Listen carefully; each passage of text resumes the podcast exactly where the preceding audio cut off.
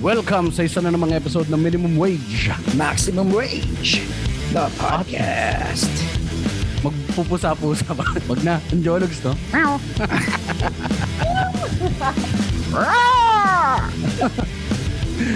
Good evening, Oh good Lord. morning, magandang tanghali. Ayan, magandang ah, araw o gabi sa kung anong araw nyo man pinapakinggan to.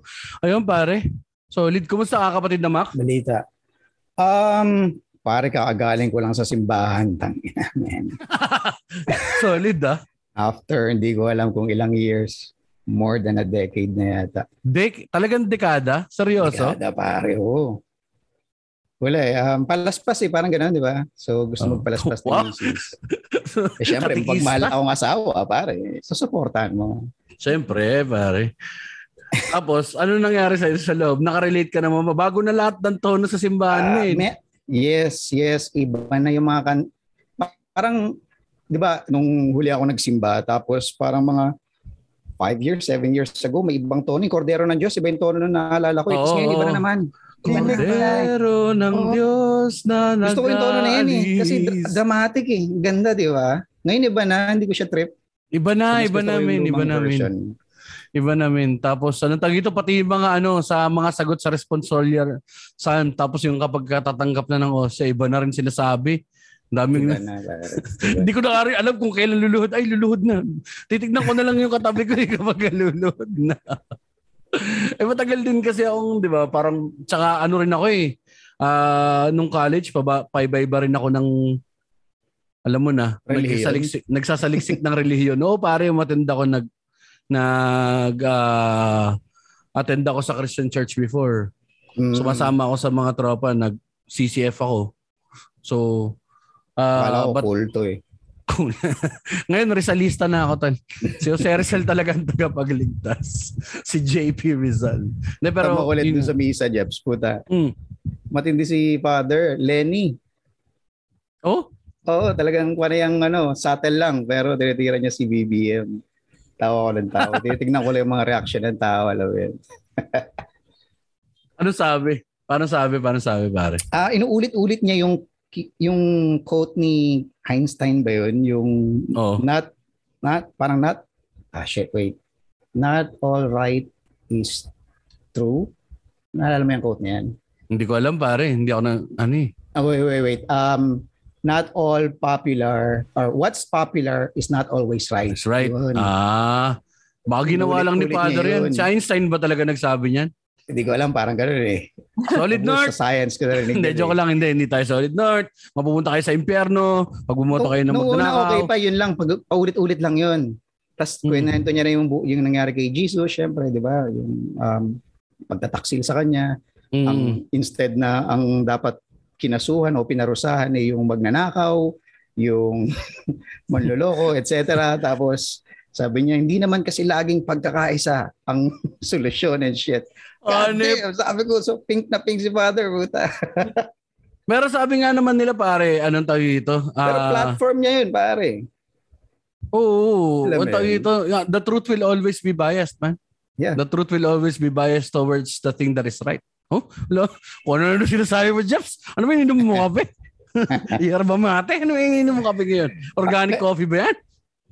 Tapos siguro yung mga, naman eh. mga BBM dun sa sa simbahan, naguguluhan kasi si Father, nakapula siya na damit eh. Nakapula na. Alam mo yun, Father, you're balance eh. sending, you're sending mixed niya eh. signals. You're sending mixed signals. Siya tawa ako ng tao. Kaya nag-enjoy ako si Mrs. Nag- hindi na dapat namin tatapusin yung misa. Gusto niya nang, tara na, uwi na tayo, kape muna tayo. Sabi ko, hindi, dito muna tayo, masaya pa eh. Gusto Ako- ko muna makita kung ano mangyayari. Ako ito wala. Sa, Sabado, dito lang ako sa bahay. Um, dapat lalabas kami kahapon eh, nagkatamaran. So nag-bake na lang ng cookie si Mrs. Na Nice. isa lang naman ang nakain ko. Isa lang naman ang nakain ko. Promise guys, hindi na talaga. Akala ko, ano ka, di ba? Ano ba yung Naka- sugar na ginagamit mo? Na- hindi, hindi, syempre, kapag ka sa, sa mga bata, ewan ko nga eh, kung paano nga ito, eh, maganda nga siguro pag-usapan din to. Kasi si- lahat ng diet ko, i, nilalagay ko na rin, ipinapares ko na rin sa mga bata. So kapag ka gabi, naka no Mm. carb ako. Pagka ganitong wala ng liwanag, hindi na ako na nagka-carbs. Kasi nga, doon ako nadali min, hindi nagpa-process yung katawan ko na. Alam na, alam naman ng lahat na nilalanggam ang ihi ko. Uh, so, hindi, diabetic ako. So, um, as much as possible ngayon, eh, tumaas nga lahat gawa ng pandemic eh. So pati yung mga bata, tinano ko na rin. Sa kanila naman, regular sugars pa rin sila ako nakaano ko. Uh, either stevia or yung uh, equal, mga artificial sweeteners. Pero as much possible nga, gusto ko rin mag yeah. umalis dyan kasi ano rin siya eh. Uh, artificial siya eh. Baka mamaya mo may iba naman akong tinatarget, hindi yung ano eh. Di ba? Yeah, Alamin natin yan mamaya later, later. mm, kwento so, natin yan. Maganda, maganda to, maganda pag-usapan to. Kasi medyo ano ngayon eh, medyo praning ako talaga. Kasi kanina, ang, ang sama ng gising ko men, yung alam mo yung gumising ka na hindi ka pagod pero parang ang bigat ng katawan mo. Kasi late sleeper tayo, di ba? Lalo na. Hmm. Ikaw din nagsusulat ka nung oras akong tutulog mga alas 6. Kanina pagbangon ko, bumangon ako mga 2.30 na eh, ng hapon. Gising ko nyo talaga, men. Parang ano, uh, nag-aaral sa hmm. UANP. Ay, so, sorry, Tommy. Sorry, Tommy. Sorry, Tommy. Sorry, Tommy. Grr. Ganyan pala magalit yung mga puvedan. Grr. Grabe, UANP din ako ah. UANP din pala yung guest. Ay, naku, yari tayo nito. Ne, kasi di ba lagi namang tampulan ng tukso kapag kayo ay NP? Ano daw kayo eh? Ano tawag dito si RC? Conyo Rehabilitation Center. Parang ano factory ng Burgis. Anyway, sorry, sorry, sorry. Sorry naman. Not stereotypes are all true, pero kaya siya stereotype is for a reason. um, anong tawag dito? Gising ako 2.30 men. Yung pawis ko parang alam mo yun, yung nanlalamig, hindi siya pawis na pawis ng katawan mo, nanlalamig ng katawan ko kanina. Sabi ko, ah, meron na naman ako maling hmm. ginawa kagabi. It's either uh, na sobra na naman siguro ako nito sa proteins kasi nga, nag-load up ako.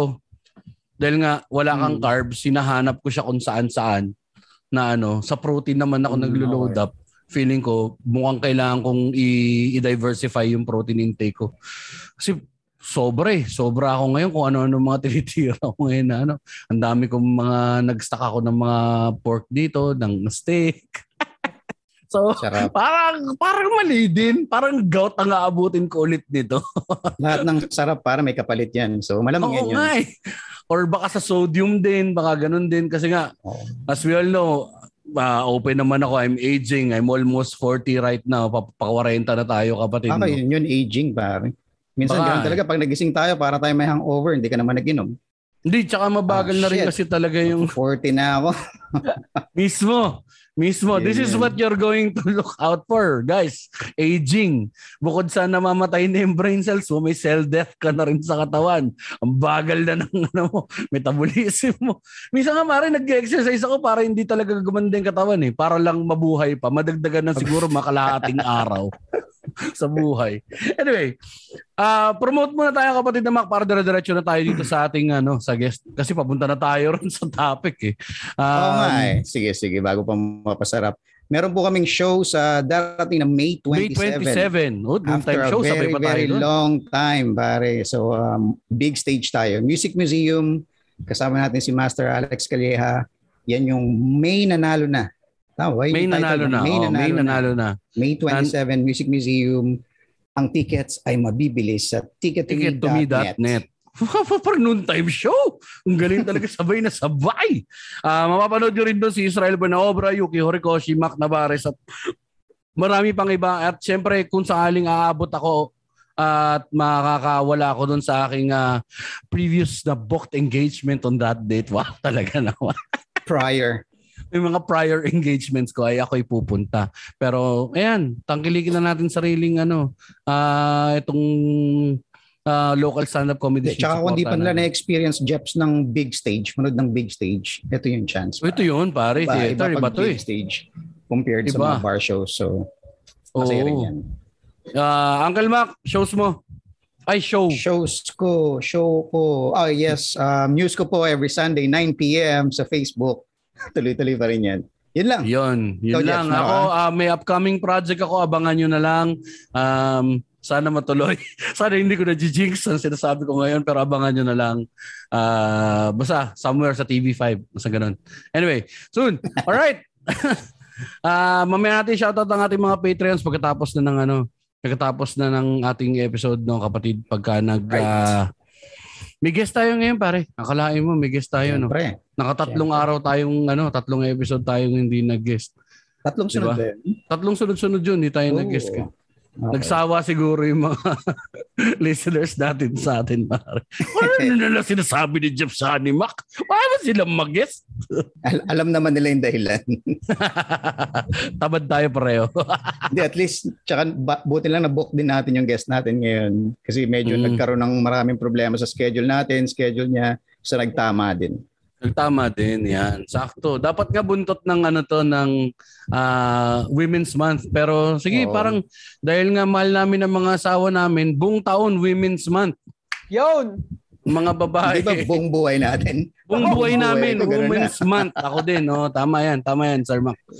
Women's... Introduce, Sige. introduce na natin tong guest natin, pare. Isa rin siyang fellow podcaster, isang ah, social media marketing ah, specialist, ano? Or, ah, at isa rin fitness enthusiast or expert, Stacy Gutierrez, ladies and gentlemen. Wow.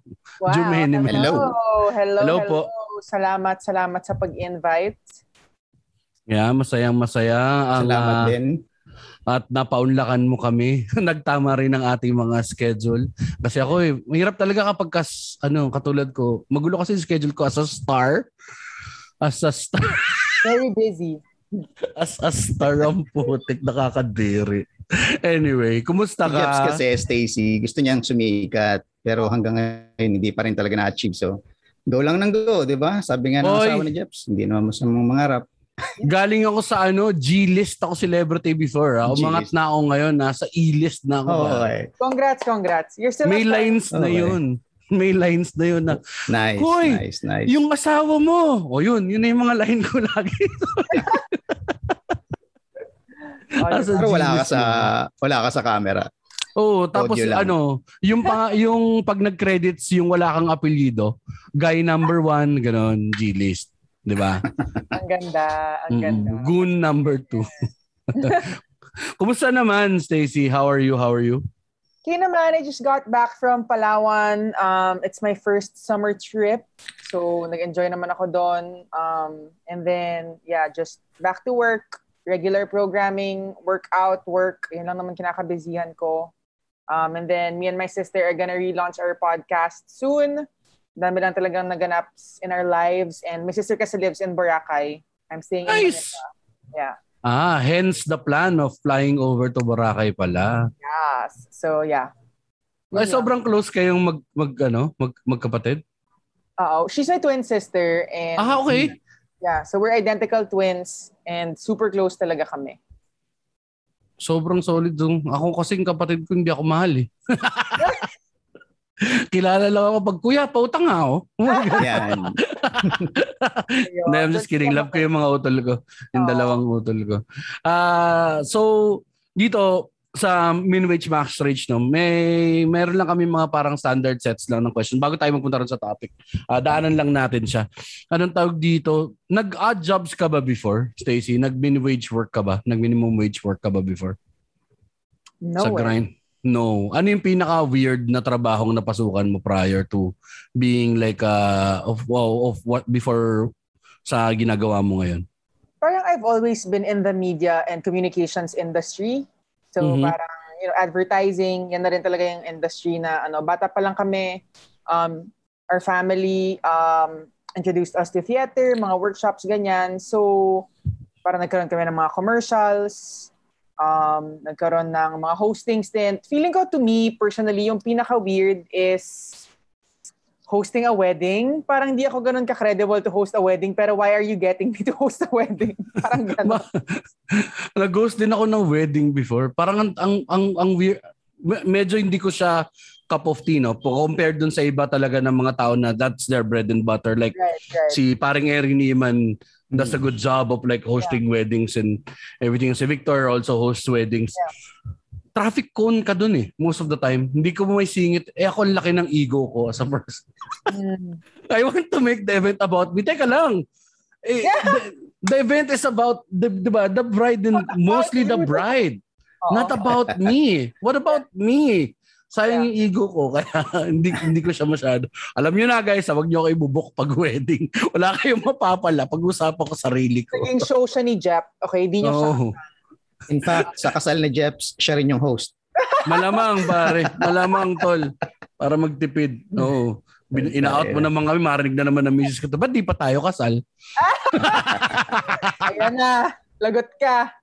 After two kids, ano kasi, alam mo, ang kasal kasi, is sa pageantry lang yan para sa akin. Hindi, I mean, joke I lang. I, I, Ay, no, but I get, I get. Yeah, I mean, yeah. I mean, it's different now. Parang the focus is all on the showmanship. Yes. yun, It's not about the marriage anymore. So I, I feel ya. I feel ya there.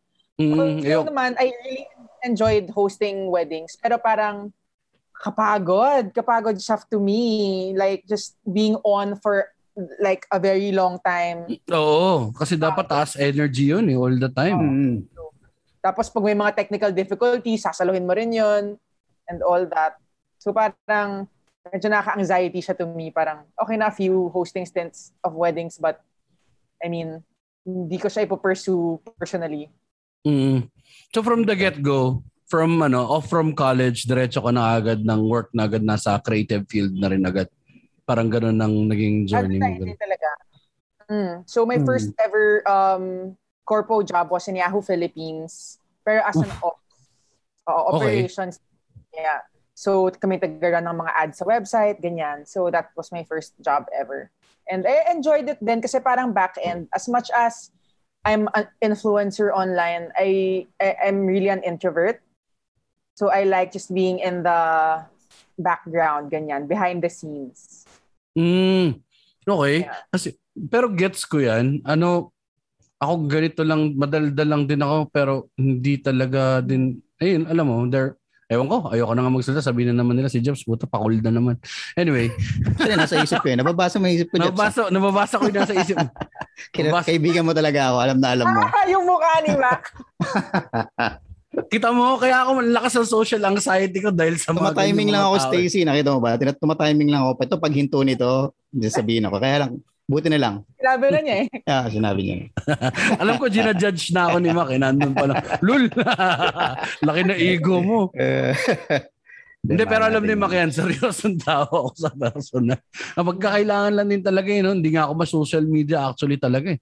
Si Mac din, hindi rin siya ma-social media. Um, but anyway, na sidetrack tayo. um, so yun, yun yung ah, sa trabaho and then um, yung so dire-diretso lang yung grind mo hanggang sa diretso na mapunta ka dito sa kung what what whatever you're doing right now sa social media marketing specialist no um or meron ka pa ibang dinaanan ng mga tracks did you ever like go an entirely different path Yeah. nagtry So, um, I stayed in Yahoo for like almost two years. And then I quit that job because this was the time na yung blog namin, which was theplumpinay.com. Um, it's a plus size body positive um, website. It took off na. So we were getting um, modeling gigs, we were getting speaking engagements, and you know the blog's very active, getting advertising there as well. So we quit our day jobs, me and my Mhm. twin sister, and then focused freelancing, focused on the Plumpinay. And then also did mga clothing lines for plus size girls. So everything plus size, parang we were for it. Mm, so yun din yung story ng ano parang so you were gaano ka, ka- kabigat before you para kasi nga parang kung titignan mo siya ngayon is that like ano yun um sorry ah parang parang medyo weird sa itanong do kasi no, no, di go ba ahead. di ba parang ah kung nakikita ka na nakikita ka namin ngayon you're fit right tapos and then yung ano yung yung uh the website that you were doing before was for plus size Right. women were you Right, plus size right. before Super plus size. I was a 2XL. I weighed 230 pounds. Jesus how how tall are you though 5'8". parang ba ano naman din ako nag 200 Oh, pounds kasi ako 5'7 Ang babae. oo. Hmm. Oo, matangkad ka. Yeah. Tapos, um, yun na yung parang uh, you were advocating body positivity before. Yes, yes. So parang, or, you know, kasi yung journey was I had anorexia bulimia, trying to Mhm. lose weight, did everything I could to lose weight when I was high school and college, did all the diet pills, um, crazy diet trends, all of that. But you know, I'd always go back to my big size. So parang doon nag-start na parang, you know what, let's talk about women's bodies and our insecurities and yeah, let's talk about, baka naman, kasi I was also trying eh. Parang it's not Mm. like I was just embracing being big and hindi, tamad ako, I'm just gonna eat whatever I want. Yeah, naman yeah, yeah, yeah. But I was really trying. I would try to work out. I would find, I would try different diets. I would I even got into veganism for a time. I tried a balanced diet, calorie counting, all of that. But nothing's happening to my weight. So parang kaya yung naging message ng advocacy namin is, you know what, maybe there's health at every size and we can't just base fitness on a person's body weight or a person's size or Mhm. shape, you know? So yun talaga yung parang battle cry nung The Plump Pinay back then. But again, knowing what I know now, ibang-iba na yung view ko of nutrition and fitness eh. Oo nga eh, parang yun din yung ano ko na, na parang ah, ano ba yung asan ba talaga where we where do we decide or where where asan ba talaga yung core ng health? Is it like just yung acceptance of kasi parang magulo siya eh, na parang accepting who you are as well na parang ganito ka Yeah. But again, meron ding may mga bad, meron din kasi talagang ano eh, may mga ah, bagay din na nakaka-apekto sa'yo like is it is are you really healthy at that point or are you just like lying also lying to yourself about like you're not doing anything 'di ba Right. so diba? Sakto yun na gines ka namin kasi. Kami yung nasa kabilang dulo ng spectrum. Siguro ako ah personally ah. Um I've always been a big boy. Chunky boy talaga ako since bata. Talagang bilugan talaga. Nasa jeans namin mom ko kasi talaga ganun. Medyo malaki talaga siya. Bilis kami tumaba. And yun na nga dahil nga din sa multiple bad decisions lalo pa um I ended up like having multiple sicknesses. Kasi dati sabi ko, hindi man, mamamatay ka, mamamatay ka. Tanggapin mo na lang. Yun mismo, yun yun din yung man. Eto na ako eh. Eto na ako, gusto kong kumain ng ganito. Ano yung gusto kong kainin niya? I can afford it right now. Pinagtrabahuhan ko lahat to. I will eat whatever I want. And then eventually, one time, pam, hospital. Oh man. Right. May- Siningil ka. Siningil ka. Correct. Um, I remember it clearly. December siya, ah, parang uh, of 2018, may gig kami ni James Karaan na sabi ko na sa kanila yon na parang pagkatapos ng gig ko, sabi ko sa kanya, James, ikaw na muna dyan na iwan ko na si Alex sa'yo. We were doing a corporate job somewhere sa White Plains, uh, corporate show. Tapos sabi, sabi ni James, saan ka punta? Sabi ko sa ER, men. Kasi Oh, good. may may may knees were already swollen sobrang namamaga na siya mas malaki pa siya sa ah parang lampas na siya ng tennis ball almost like a bowling ball na tapos nalaman ko that day na it was supposedly just gout but due to my ano na parang ah, physical condition diabetic ako so na-aggravate yung gout naging Right. acute gout na siya So they had to aspirate my knee. Tinanggalan nila ako ng synovial fluids dahil hindi talaga ako makalakad for a week. Uh-huh. So from there, yun talaga yung first scare ko na parang okay, men, anong balak mong gawin sa buhay mo? Mamamatay ka. Yeah. Kasi hindi siya ano eh, hindi siya yung parang ano lang na, no, I just woke up na, hindi, I want to feel good about myself. Dude, you're going to die. Yeah. Okay? Urgent. You're going to die. Hindi biro yung diabetes. Gusto mo malagyan ng tubo sa leeg? Because that's what they do to dialysis patients. Nandito pala lalagyan nila ng tubo rito. Para malinis I'm yung dugo too eh. My dad's diabetic. I have diabetes, uh, history of diabetes in both sides of my family. My Hmm. lolo died from diabetes complications, and my dad Mhm. now, yeah, he- 'Di ba? Yeah. So ikaw, what what made you decide like to to go on on that yung yung fitness journey mo nga? I think it's more of ano eh, parang yung trigger sa akin to start my fitness journey is not really parang I wanna lose weight or I wanna Yeah. be fit.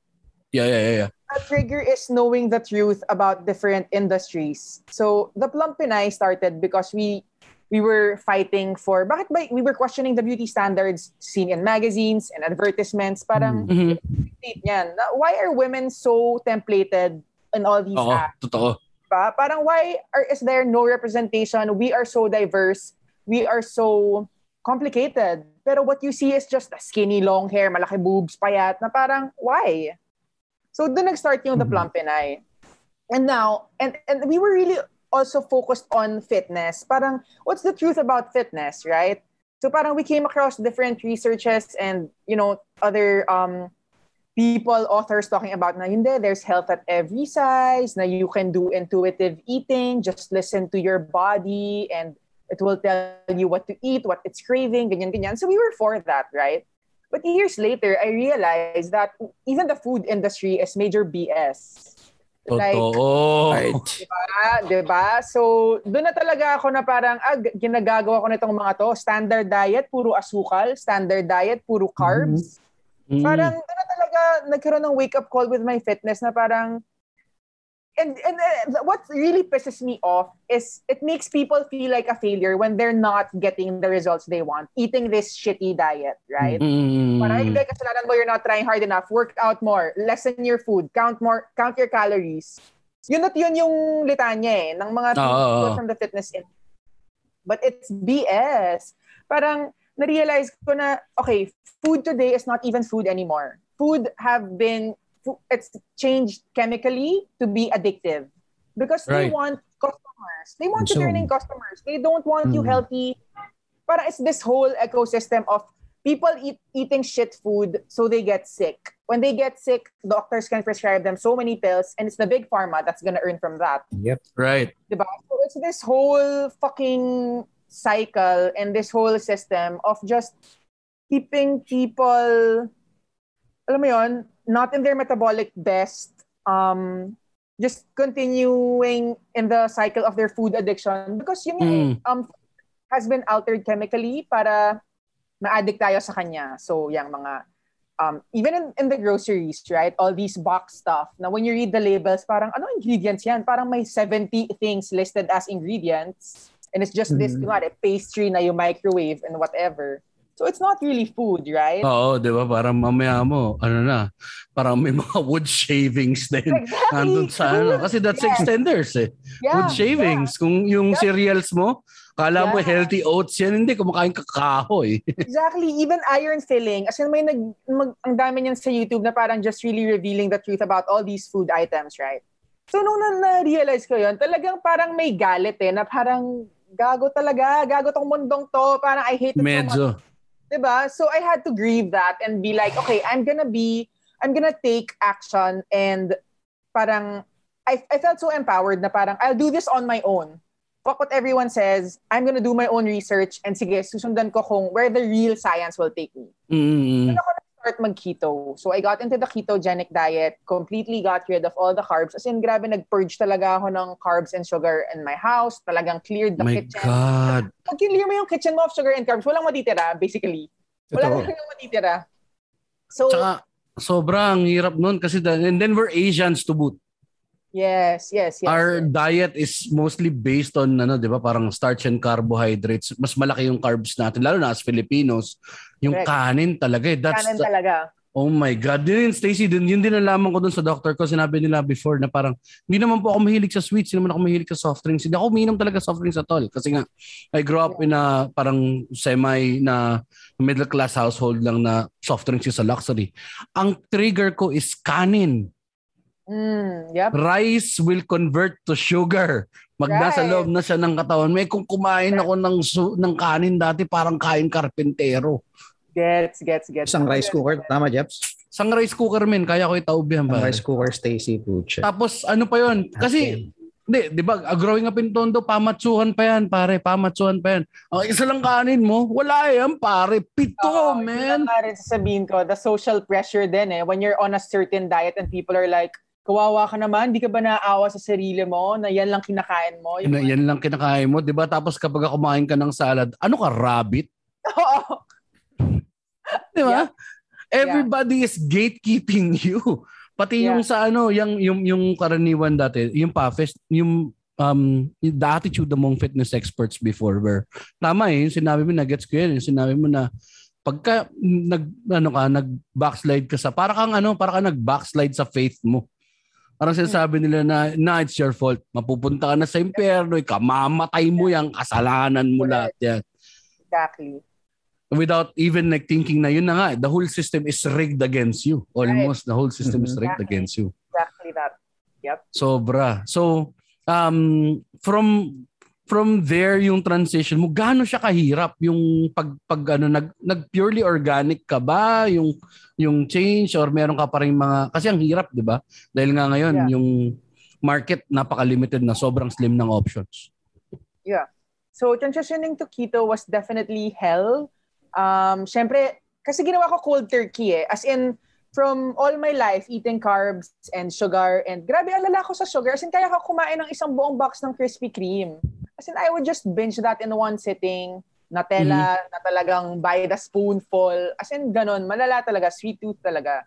So from that kind of way, from that way of eating, biglang I'm like, okay, this day, cold turkey, no more carbs and sugar. So talagang yung transition was very painful. I mean, there's a better way to do it, pero I'm just really an extreme person and everything's black and white for me. Eh. Parang it just works better for me that day. I can't do moderation. Mm-mm. So, yun lang. So, nung nag-switch ako, so throughout everything na hindi keto-friendly sa kitchen, sa cupboard, everything, um, and then for two months. So, the goal of keto kasi is to make you fat adapted, right? So, fat Mhm. adapted is when you are fueled by fat instead of sugar. So, your Mhm. energy comes from fat. So, yun yung goal. Um, so, I was like, sige, bahala na. I'm just gonna go all in dito sa keto. Grabe yung keto flu. As in, ang sakit ng ulo ko for days. Kasi withdrawal eh. Meron ka talagang carb withdrawal eh. Ang Fuck. sakit ng ulo ko. Addiction talaga kasi siya, Maki. Addiction siya, exactly. Mhm. Para ka talagang addict. Um, I had diarrhea for two months. Hindi siya maayos-ayos. Um, hirap ako makatulog or parang ang labo ng sleeping patterns ko. Either I'm super sleepy or biglang may energy na basta the body's just really adjusting. So ang hirap niya but I really stuck it out kasi pag nag-cheat ka once, babalik ka sa square one. Lahat, kunwari, dalawang buwan ka nang nagkikito, pero kumain ka ng cake. Yung dalawang buwan na yon, wala yon. Oh Burado God, yun. medyo mahirap nga talaga sa. Yeah, Same so- nga rin talaga sa addict, pare. Pare, mag, talaga. magshabu ka na isang beses, Oo. addict ka ulit eh. Isang sundot. Oo, exactly. Malalim ang hooks eh. Parang Yossi din eh. Ah, You can always go damn. back to Yossi. Smoking eh. Ang bilis Yeah. eh. Oo. Ang nicotine addiction, ganun din. So talagang addict ka talaga. Dahil lang, buti nga dito sa atin, iba pa yung source ng sugar natin. Ano lang, cane sugar. Hindi ka, hindi ka katulad sa Amerika na, di ba, parang yung corn syrup. Oh my Yeah, God. Lala. Yeah. Mas malala sila, men. Kaya mas masarap ang coke nila kasi yung Coca-Cola sa kanila. Corn syrup, ang pampatamis nun, pare. Iba lasa nun. As madaling malapot yun, di mo kaya lusa. Siguro nun, pare, isang large lang ako. Kailangan ko na magturok ng insulin ulit. Hindi na ako nag insulin eh. Oo. Laki pa naman ng serving nila, di ba? Yes, yung So- pa, their portions. Portion. So, pero ano yung ah nung kailan mo na naramdaman na parang yeah, this is really uh, getting good for me after mga ilang months siya. First two months, I already lost 20 pounds. Nagulat nga ako eh, na parang, damn, ang bilis ha. So, 20 pounds dropped agad. And then, after the second month, by the third month, I was adjusting so well. Yung parang, wow, I feels, parang it feels like may superpowers ka bigla.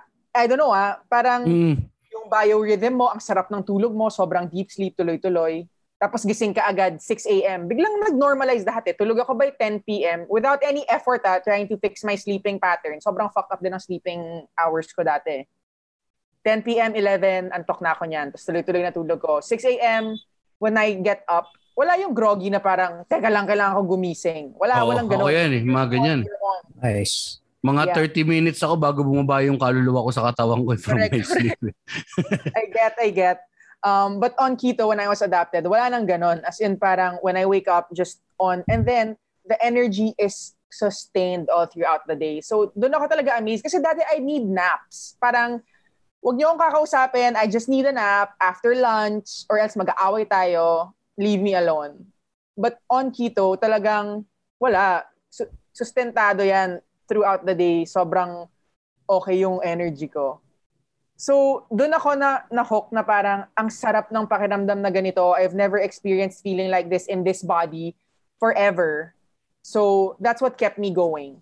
mm So Yeah. meron na yung kailangan mo palagang maabot yung parang yung rewarding feeling, no? Kasi kapag ka hindi mo siya naabot pa, you, you tend to parang babalik ka lang din sa old ways eh. Babalik, madalas ako ganun, balik sa old Yeah. ways eh. Mhm. The first time that I really lost weight, yung height na pala ng diabetes ko yun.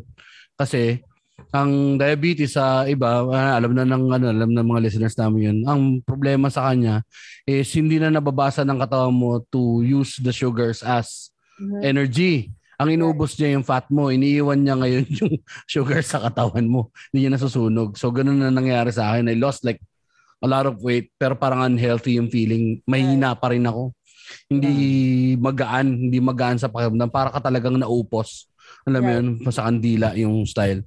So, um, paano, kasi speaking of diets, no, parang there's really no one way na parang na if it works for me it would work for you no merong mga ganong ano ba sa tingin Um, mo may different things na So- dapat i-consider for or is is it a one size fit all thing Right. Uh, that's a very good question. So, you know, now I've so keto, yeah. So it's basically a high fat diet, low carb. But now I'm two months in doing the carnivore diet, Mhm. which is zero carb, high fat, and then protein. So wala na talaga ang gulay. No gulay, nothing. Just I, all I eat right now is meat, butter, seafood, eggs. That's it. okay Um, yeah. Sarap. And ito ngayon, so back to your question, no? Um, it's so weird na for a certain species, we know what they eat. Like, we all know that dogs are carnivores, right? You're not gonna Mhm. feed fucking veggie burger to a dog, right? oo mamatay yun Mamamatay siya. So bakit when it comes to humans, we think na ang dami-daming options for our diet. But we're also animals. We're our own species. So there Mhm. has to be a certain diet too.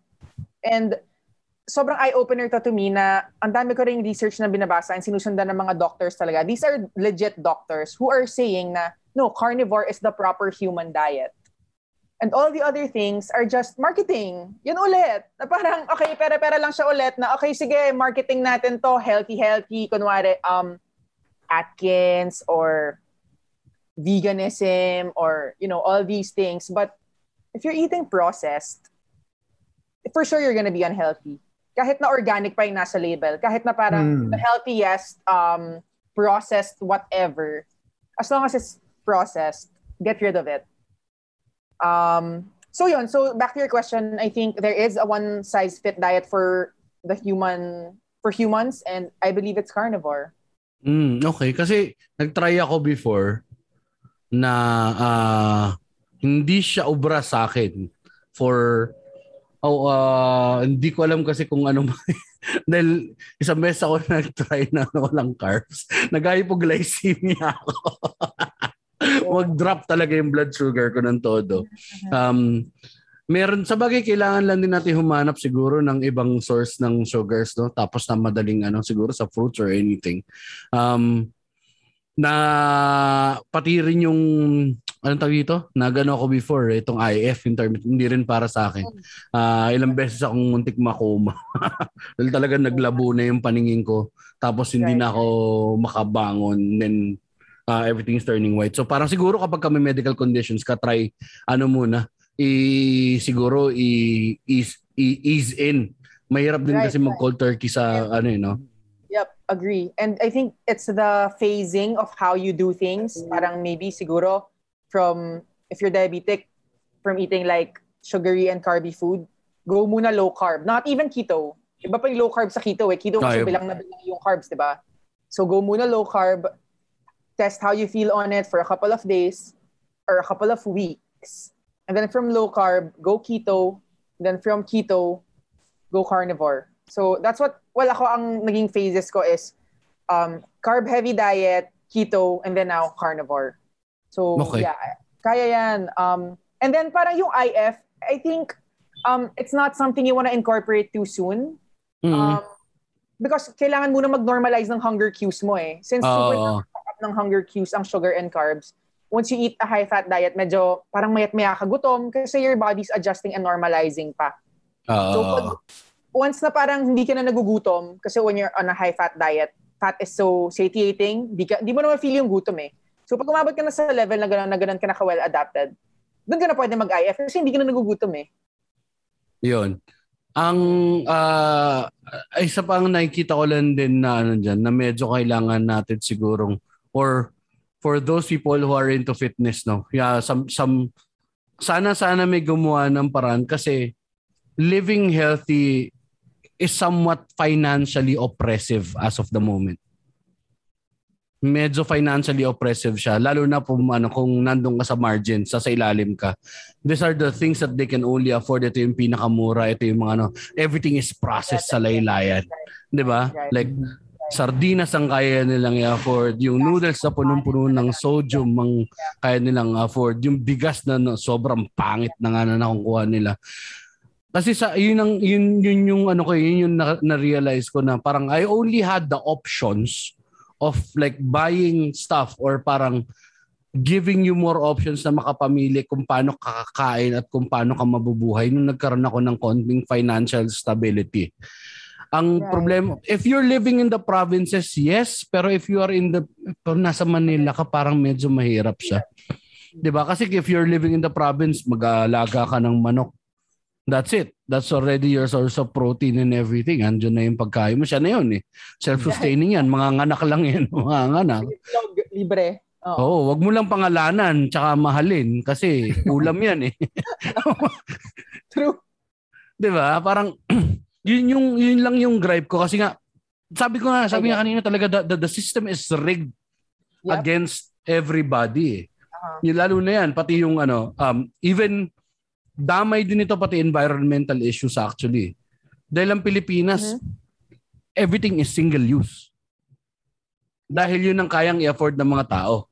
'Di ba? Single use sachets ng shampoo, single use na mga sabon. So everything na makikita mo ngayon nakakalat sa dagat natin ay gawa din ng kahirapan. So I think more on the more on the uh, parang mindset ng mga tao tungkol doon. It's not just like a health problem, it's also a societal problem talaga. How society had been working for the longest time na parang wala nakaka-realize na, oy mga gago, tangina, ang hirap ng buhay. Pero lalo tayong pinapahirap nitong mga to. Lalo na yan, yung, uh, yung mga big food companies na iilan lang naman na may may-ari, di ba? Correct. Yep, yep. Multinational companies, ilan lang yan. Yes. Gusto ko sana nga yung ano yung the vegans had the right uh, um parang certain facts tsaka yung ano na mga information na hawak nila but yung the chastising mindset mm. or non non-inclusive na non-inclusivity ng ng ng community nila ay medyo parang nakakaano kasi you can't really shock people into like joining your lifestyle just like BBM in camping kan hindi mo pwedeng gulatin yung mga naniniwala sa Talyado Gold. Eh bobo ka. Correct, Kasi ang correct. automatic ang reaction nila eh bobo ka din. Yes, yes. Hindi mo kami naiintindihan.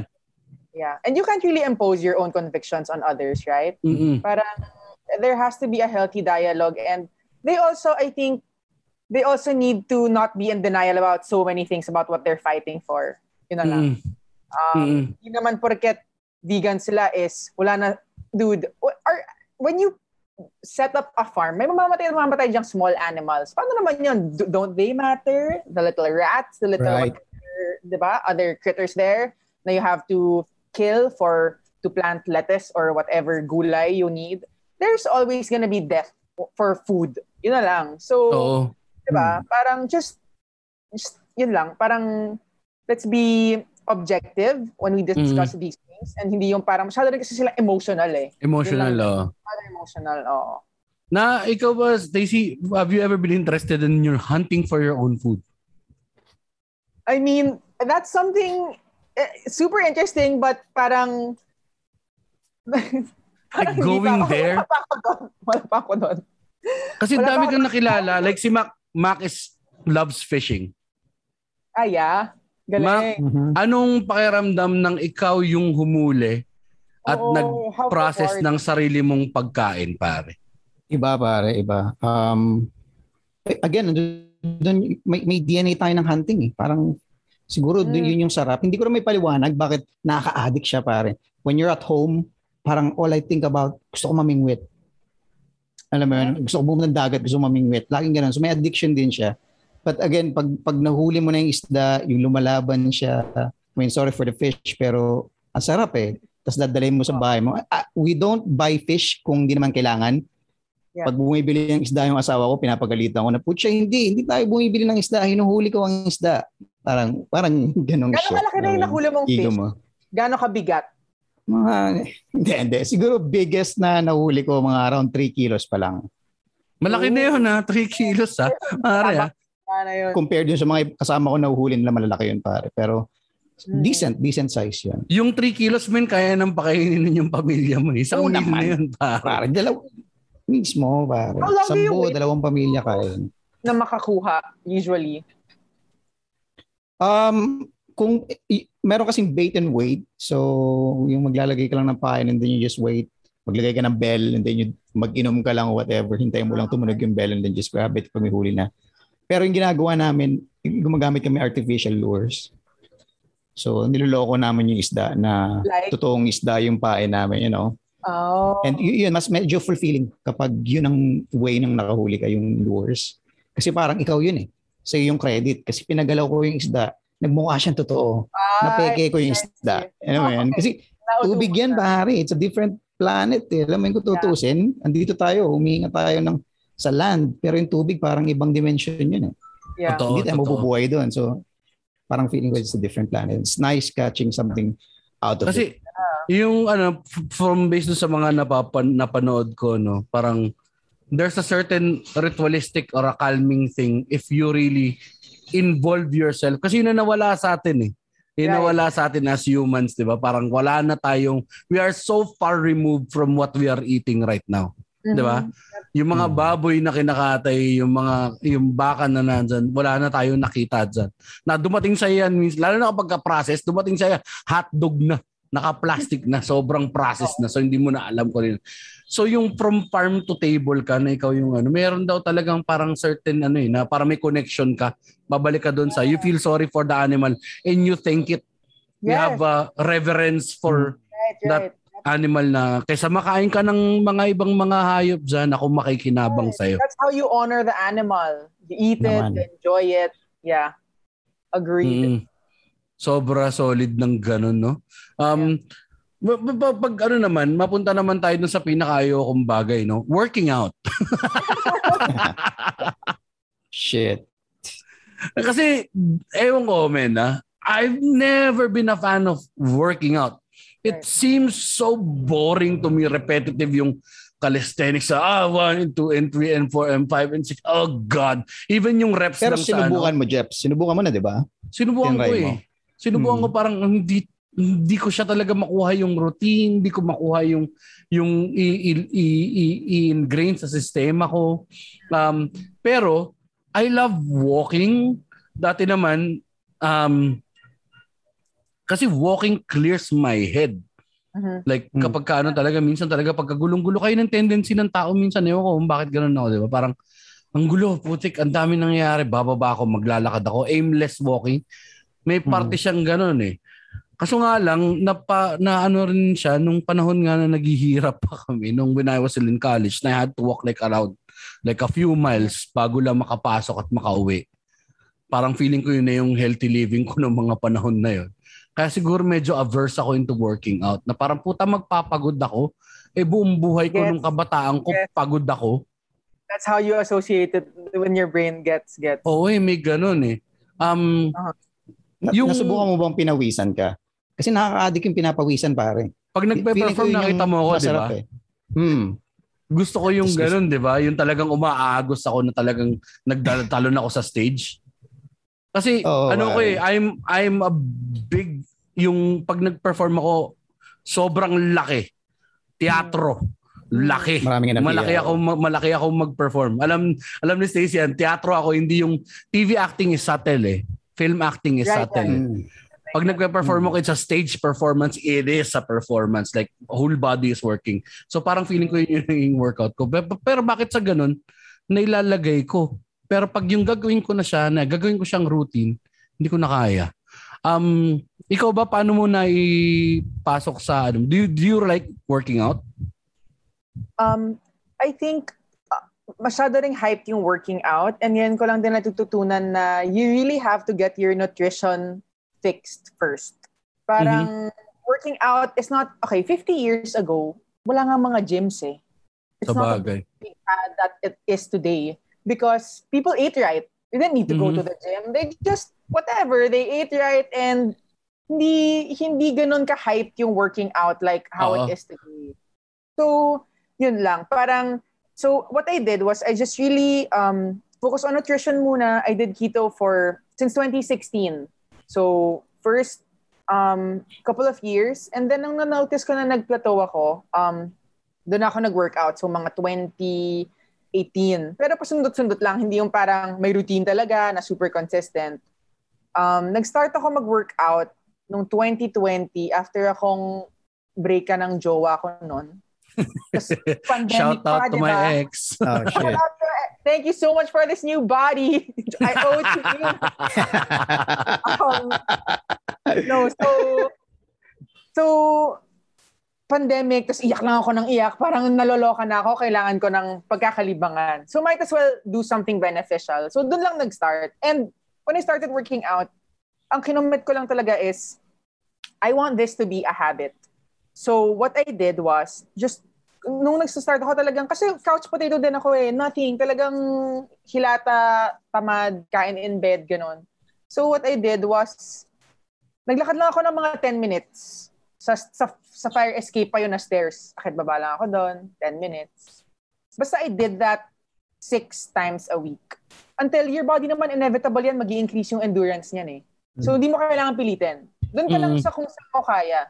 Basta gawin mo araw-araw. So, as I continue doing it, doing it, doing it, biglang parang, ah, gusto ko naman magsayaw 15 minutes. So, I start Zumba-Zumba, ganyan, very tita. And then after Zumba, doon ako parang, mm, I, I want to tone up ng konti. So, body weights, not even, wala pa talagang weights. As in, body weight workouts lang, konting mga arm workouts, ganyan, lunges, gano'n.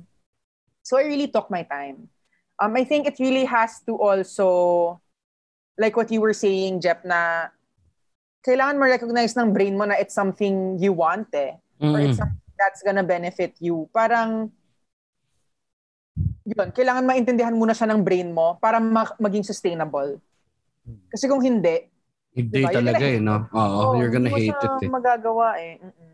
Ikaw ba, Mac, nag-workout ka pa? Hindi pare.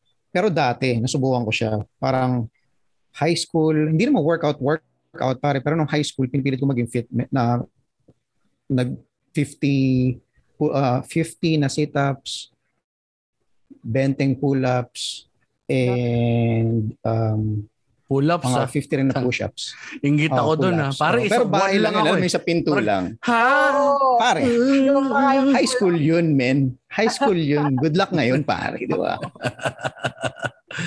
Kasi, ayun nga, eh, no, parang ano, tsaka ano pa, yan pa, yan nga ding gyms na yan, na ganun din.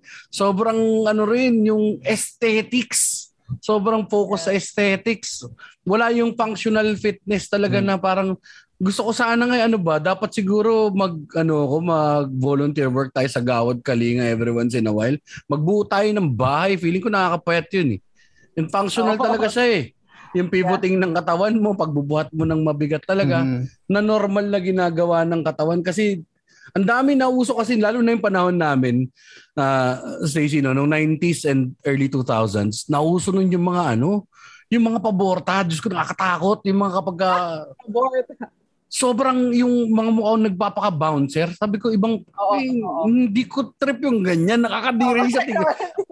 An ang unnatural. Di ba? Yes, yes. Mhm. Ang Baka gusto ko sa... na rin yung steroids and other chemicals. Baka, baka, baka meron na rin talaga. Yun na nga eh, na parang, um, minarinig ko kasi kay, kay Joe Rogan pa to before bago siya, no, bago siya i-cancel ng lahat, no. Ah, yung, meron sila nun yung functional, di ba, yung nung nauuso pa lang yung kettlebells saka yung, ano, yung battle rope, nalala mo yun, Mac? Kasagsagan ng kaadikan natin kay Rogan, yun talaga na nagbibuild ng ano, mismo. functional fitness. Mas mas mas okay sa akin 'yun. Tapos para mas nag-enjoy ako limbawa, nagagawa rin ng gumagana rin yung utak mo, nag-enjoy kami kasama ka na sa jiu-jitsu din, 'di ba, na parang may sparring Mm. session kayo, may ganito, nag-enjoy ka na may ganito. So parang baka kung ano man, babalik na. Lalo pa ngayon, isa pang ano, lagi na lang parang second talaga siya eh. Ay hindi, dulo siya sa mga priorities mo. Lalo na pagka if you're a parent, nandito ka, na tatay ka. Pero dapat nga una siya eh. Kasi if I Correct. die, then For I've you. been doing a disservice to my children as well. So, Mhm. di ba? Parang gets eh. Oh my Wala, eh. Kaso God. trabaho mo, stand-up comedian, tsaka writer. Ano, Hindi, hindi ko naman Sobra. kailangan ng exercise, exercise. Hindi ko naman kailangan palakasin yung braso ko, puta. Brain ko Ballpen lang. lang. Tatype lang ako dyan eh. Alam mo Ay yun. nako. Kain Hindi, na tsaka- naman ako.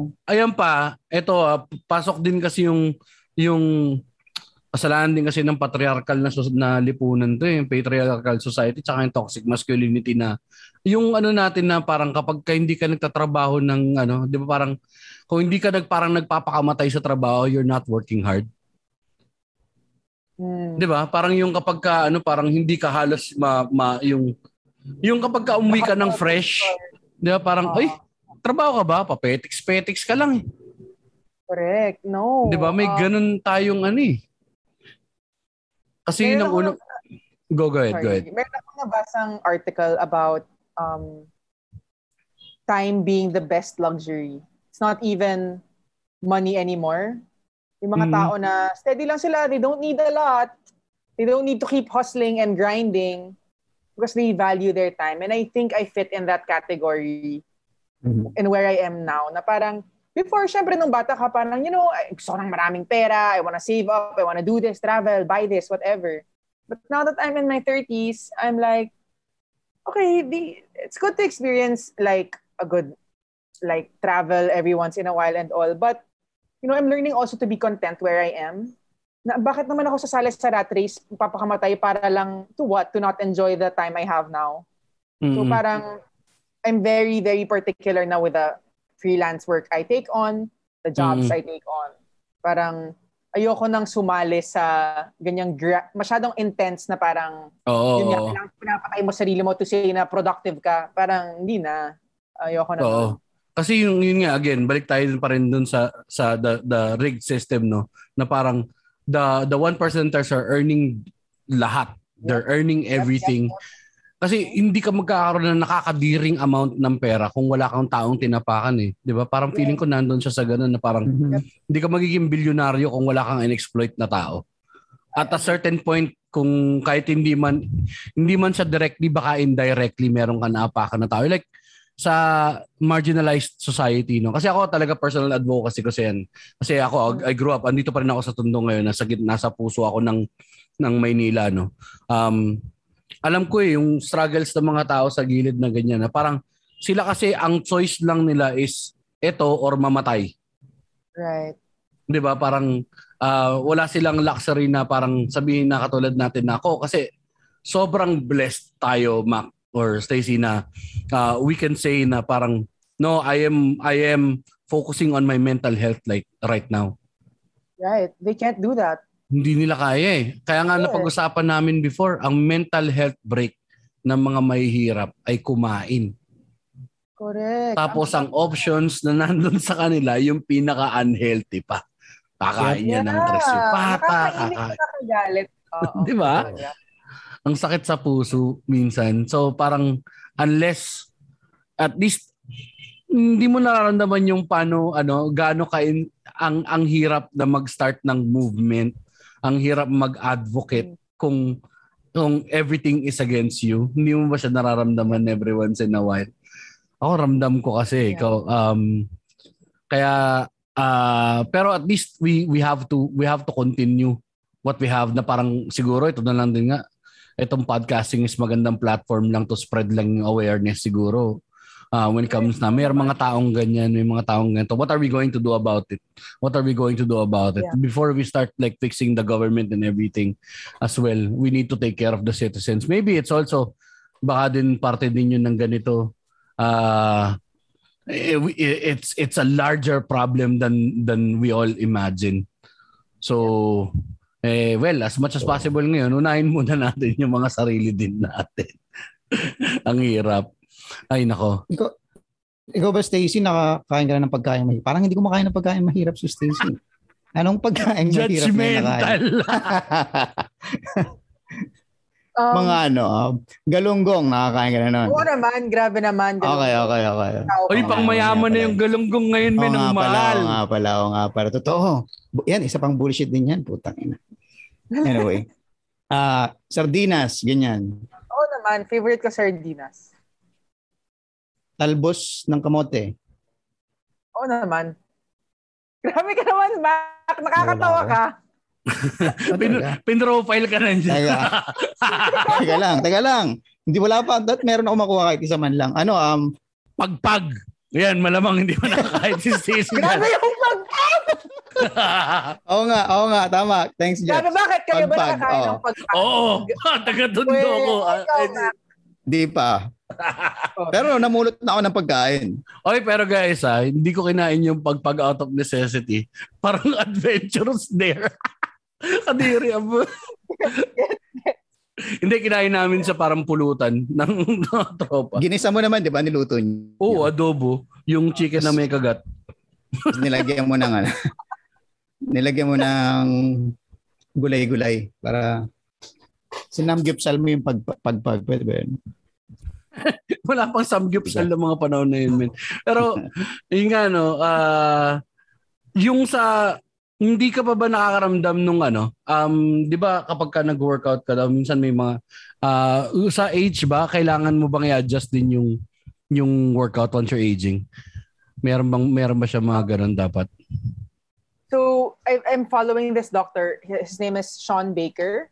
Mhm. And ano to, as in physician, um, he was also overweight and then did carnivore. And now he's in his 50s, sobrang packed with muscle, not using any steroids, any ant- uh, hormone, whatever. Wala. Hmm. All natural. He grew his muscles, built his body.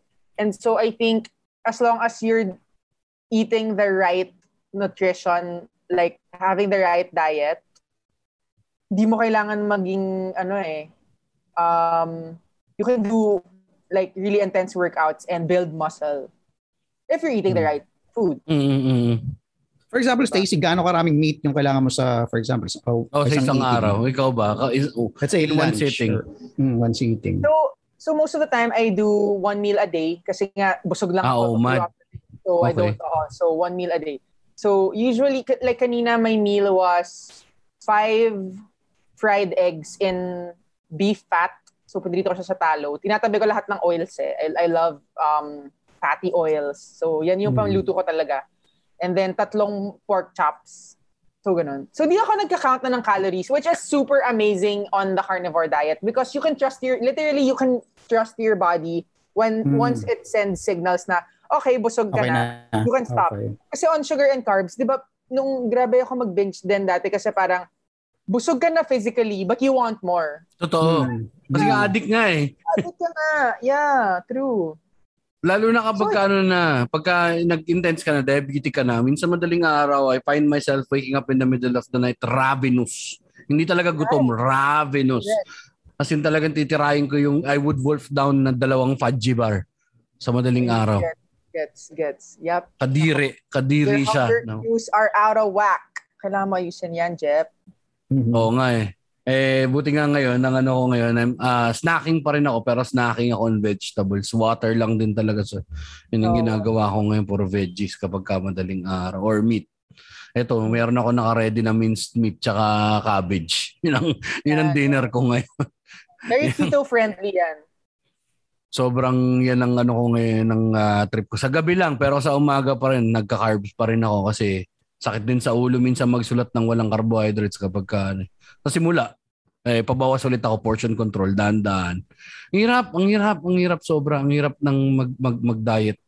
Yun daw talaga eh, no? 70%. Eh, gano'ng kalaki percentage siya sa diet sa healthy? 70 tapos 30% lang exercise, 80 no? pa nga ata, 80-20 eh. Or yeah, 70-30, yes. Oo. Parang ganun. Hindi mo talaga ma-achieve yung ideal mo na katawan or or yung healthiest na ano ng pakiramdam unless magayos ka ng diet. Kahit pa magpa-workout, workout ka buong maghapon kung hindi ka naman din talaga kumakain ng tama. It's all it's all gonna Or go down wala the drain. kinakain. Workout kasi wala kang pagkain. Pak, hindi pa, wala pa palang sanaing.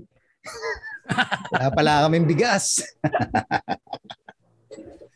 Ano sa Sa tingin mo, you're gonna long, stick Yun yung long keto, long keto diet. long keto, malungkot. Sorry. Sorry. Last mo na pan na yan, tol, ah. Ganyan-ganyan na sampal si Will Smith eh. Ay, si, ni, si Chris Rock eh. Dad Oh, joke eh. At least online. At least online. Hindi, ako masasampal online. Pa. Dad joke eh. Anyway, anong tawag dito? Is it, sa tingin mo yun na yan, forever na yan na yung ano mo. Hindi ka na magpapalit pa ng diet. You found it. I, I- yes, legit, ito na yon. This is the one for me. Kasi, okay, so on keto, ang nahirapan ako kasi di ba you're still allowed sweets although it's Mm. artificial sweetener. Like you were saying kanina true to that dialogue na artificial sweetener. But kasi nga I have to be honest with myself too na addictive kasi talaga yung personality ko. Addictive brain kasi nga I had a history of bulimia na parang I would Mm. binge parang feeling ko sasabog na ako tapos purge it all out.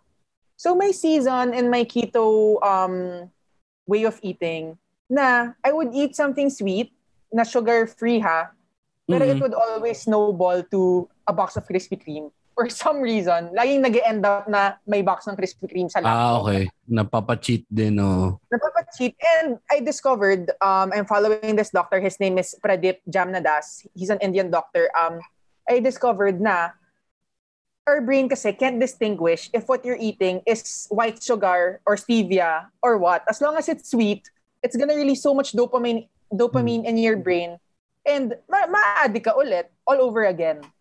So yun yun Gets. pala. Yun pala what's happening to me. Kaya I'm like, baka kailangan ko na talagang tigilan kahit anong matamis. So now, all I drink is sparkling water and water. That's it. Sparkling Ah. water and water. Oh, maski mangga, hindi ka na pwede. Matamis yun. Hindi, hindi. Hindi na talaga. Um, so yun. So I think eh, this is really the diet for me. Um, and I, I've been on it for two months. Hindi naman ako sukang-suka sa karne. You know, hindi ako sawa. Hmm. Kasi I can eat, I can eat seafood, chicken, lamb, steak. Mm. Yeah. So And your skin looks good, ah. Your skin looks good on on that diet. Kasi yun number one eh. You have to look at the person's Correct. Skin din. so much. Yeah, it heals a lot of autoimmune diseases as in from psoriasis to ano, ang dami na nagtesti- nagtestify na parang sobrang carnivore is like the best way of eating for a lot of people and it's healing so many people. Rin I'm so passionate about it, sharing it na parang, you know, it's something I hope a lot of people can try. And grabe rin kasi yung um, data na red meat is bad, red meat causes cancer, it's gonna kill you and Mhm. all that. I think there's also propaganda there from, you know, I, I mean, a lot of researches also are funded by different food corporations. And of course, they're gonna want it to be Yeah. biased towards them. So Mm. yun lang. So ang dami-daming factors and yun. So you better, ang ano rito talaga is you have to do your own research and find what's really working for you. Hindi rin yung Yeah. parang you, you, you, kasi it's like putting around, ano eh, uh, around peg in a square hole. Di ba? Parang, Yeah. baliktad ba? Square peg in a round hole. Very Tanga-tanga specific ano. ba yung kailangan mong meat, Stacy? No. like no, organic ba dapat or No. Um, hindi, there's, hindi naman kahit there's ano. no science that um shows na parang dapat grass finished, grass fed. No, you can Hmm. eat like grain Hmm, fed. di ba nauuso yan? yeah. Pero ang Hmm. mahal eh, kalokohan na naman eh. Wala wala Right. it's not that relevant. I mean, you can just eat regular meat. And it doesn't have to be, I get the concern na parang akala ng mga tao mahal, but it really doesn't have to be. Mm. The first few months, ground beef is pretty cheap. Sardinas is pretty cheap. Eggs, you know, you can live off of that muna. Um, di naman kailangan steak, steak ka ng steak mayat maya. You know what I mean? So, Pero yung ano to, paano ang spicing yan? Paano ang spicing yan? Okay, ka lang, okay lang din yun in small amounts or parang strictly no spice, salt and pepper lang siya? actually ako, I'm doing now no anything. I just wanna try. Um, Oo. no salt, no nothing. Just meat in butter, ganyan. Sa bagay kasi if you're eating like a good quality meat, no? Para kahit walang asin ng ano, ang baka na maayos. Ah, lalo na kung maganda yung cut na makukuha mo. Oo naman. Hindi yung talagang pang stew. Pare. Kasi yung pang stew, bu kahit gumuya ka dyan, tol, wala na yung ngipin mo bukas. Hindi pa tapos Hmm. yung, hindi yung pa nakakain yung baka, men. So kumuha ka rin ng matino. Bakit mo na lang yan? Oh, Oh, tsaka tartar. The best, men. Gusto, oh I gusto ko love yung, that. Yeah. 'Di ba? Yung kapag ka ano yung in-order ko eh, tartar lang eh. Tsaka may lang meron lang siyang egg yolk. Yung natural na parang yeah. Where can I lasa get? ng- Saan ka kumakain ng tartar? ano, may Japanese restaurant na yung kaibigan namin. ah, parang naihalo din kasi siyang herbs eh. Anong tawag dito sa sandaya? Parang ground beef siya tapos meron lang siyang egg yolk. Maayos naman sila mag-prepare. Oo. Kailangan talaga, so nga lang doon dapat talaga maingat ang preparation when it comes to raw meat and raw eggs. Yeah. Puti kundi, Or oh my else. God! It's a- another trip to the hospital. Nightmare. Oo, true. Solid din, no? So, ayun, sabi na ating ah, resident na ano, na uh, ano dito? hindi siya nutritionist eh. Ano to, um, culinary arts student. Wala naman daw calo- caloric content na significant ang mga spices in general or herbs. So, pwede siya. But, yan, again, your preference is entirely up to you. I mean, Yep. but it's not just about caloric content. Eh. You also have to know what it does to your gut biome, you know, your stomach, Yun. your whole digestive system. So, Nauso yan ha, yung ako nga, yung sagat Yeah. biome na ano, nakaraan, nagkaroon ng, parang ngayon lang nagkaroon ng advancements sa ganyan sa food na parang, oh shit, everybody, we're eating wrong.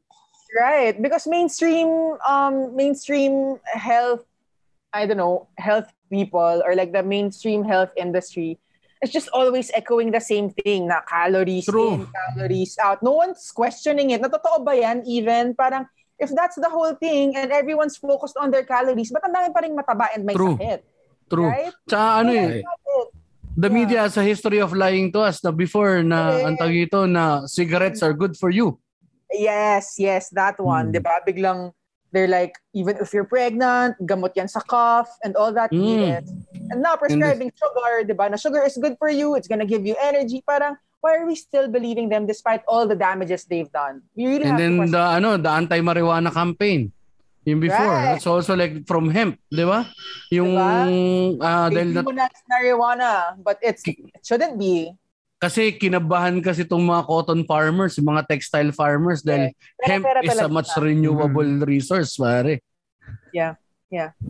Kaya, Lalo ang ay, pharmacy nako. pare. Sila talaga Lalo yung na ang big pharma, man. Big pharma Hmm. talaga solid talaga ibang klase. Same format, same style, no? Template yung ginagawa nila. eh. Oo. Mhm. So, napa ah, actually medyo wind down na tayo no. Nakaisang oras ay ang, ang, ang- medyo enjoy. Hindi ko napansin na 9:55 na nagsimula tayo 9 ano ba 8:35 parang ganun. So medyo may one hour Oh. na tayo. Mac, Running, oh. oo, ah, ang iyong signature question, baka gusto mo nang itanong. yes, oh. Stacy, meron kami tinatanong dito. Um, nako, kinakabahan ka, no? nakikita ko sa mukha mo. ano yan? Hindi, madali lang siya. madali lang siya. Hindi kasi ano, um, kasi nga minimum wage, di ba? Hmm. So, for example, um, magkano sa tingin mo yung enough na na pera na kailangan mo in a month sa lifestyle na meron ka? Para mag-survive. Yung Yeah. uh, para Para mag-survive, hindi kailangang extravagant, yung para lang Sakto lang. Enough na lang, to. sakto lang. for me. Mm. Right. Sakto lang, sakto lang. I'd say Sa tingin mo magkano yan? With the rent and all ha, everything Oo. like utilities Hmm. and all. I'd say 60 to 70. See, I told you, Mac. Yun talaga. Meron lang eh. talaga lahat na. oo. Yun talaga eh. Kasi we've been Nice. surveying that. Yun talaga yung ano. Yan ang standard of living Yeah. ngayon na parang to live decent as a human being. Oo. Right. Yeah. Komportable ka, may sobra ka pang konti, may savings ka pa niyan ng lagay na yan. Sa ganyan Kaya- ano talaga. So solid, solid. Um, thank you nga pala Stacy for guesting. Maraming maraming salamat sa pagpapaunlak. Uh, meron ka ba mga gusto i-promote? You have stuff to promote. All right. So if you're interested in doing the carnivore diet, please join our Facebook group. It's Carnivore PH on Facebook, and you can also um, follow me on Instagram. That's at Anastasia A N A S T A Z C I A. You can also check out my podcast with my twin sister. It's on Spotify, Anchor, and iTunes. It's called Raw and Real with Dana and Stacy. Raw and Raw and real. real. Ang ganda naman. Ang ganda nung ano. Ang haba nun sa atin, tol. Ang hirap i-branding. Wala, hindi na natin mabago eh. Hindi natin mabago eh. Hashtag minimum wage, maximum wage. Kaya nga lagi Diba? MWMR podcast na lang kami. MWMR. Ganun naman daw kapag ka yung ano, pagka pumalo yung podcast mo na maayos, biglang i-exist. Sana nag-enjoy ka. Sana nag-enjoy ka, Stacey, Oh, sa pakipagkwentuhan sa We had amin. a good conversation. Yeah, thanks. Bitin. Salamat, Maganda nga yung Stace. bitin. Actually, para sa mga nagtatanong dyan, oy, bitin. Maganda yung bitin para hindi yung ano, bibigay namin sa inyo lahat. Kaya nyo mag-google din kayo. Kaya kayo naniniwala sa Talyano Gold, tatandaan nyo na. Anyway. Sorry kasi may hardline ako rito. ulitin. May hardline kasi kami rito sa ano minimum wage, maximum wage. Kapag ka naniniwala ka sa Talyano Gold, wag mo na kaming painggan. Hindi namin kayo kailangan dito. Diyos ko po, lizard men. Anyway, uh, personal social, ay, social smack. Yes, uh, Stand Up Mac sa lahat ng platforms at Mac Navarre sa YouTube. Alright. Alright. Tapos ako naman at Jeps Galion sa lahat ng social media platforms. Jeps Space Galion sa YouTube. Ating uh, Facebook group, Mac. Oh, yeah, oh, sali kayo sa ano namin, sa private group namin sa Facebook, Minwage Max Rage Party List. Search nyo lang yan. Yun, no? Tayo Tapos dyan. ano, oh, i-like nyo rin yung Facebook page namin, facebook.com slash minwage uh, max rage. Batiin na natin ang ating mga patrons. Mac. Hello, magandang gabi sa ating mga VIPs, si uh, Miss Len McKenzie sa Australia at si Nico Perido ng US Yun. of A. Ang mga VIP na yan. At sa, syempre, uh, ating mga regular Patreon, si Brymon Padasas, ang pinakabago, si Dar Almeida, si Francine Acosta, na pauwi ng Pilipinas at ibibigay na niya sa atin ang kanyang GoPro Hero na 5. So magagamit na natin for vlogging yan, pare. Gerbert Jun Peña, si Ingo ng Machong Chismisan, ah, si KD Cueto, si Louie Lim ng 3040 Podcast, si Marv na kasalukuyan nag-aalo ng lugo ngayon. Pinag-uusapan pa lang namin yung carbs. Sumpain ka Marv, lugaw. Porridge. Anyway, si Masahiro Nyoka, ah, si Tito P na nandito kanina ng Machong Chismisan, si R.A. Acosar, Ramil Morfe, Rex Biglang Awa, si Nathan, ah, na laging tumutulong sa amin, si Tammy, si Tristan Ting ng 3040 Podcast, si Vincent Espiritu, si Yet Ang, at si itong dalawa na naman, nakalimutan ko na naman sila. Dali, bilisan mo Jeps, baka ano na naman, hindi ko na naman mabanggit to. Si Paul Lester Chua at si Denver Alvarado. Yun! Paul Lester Chua and Denver. What's up?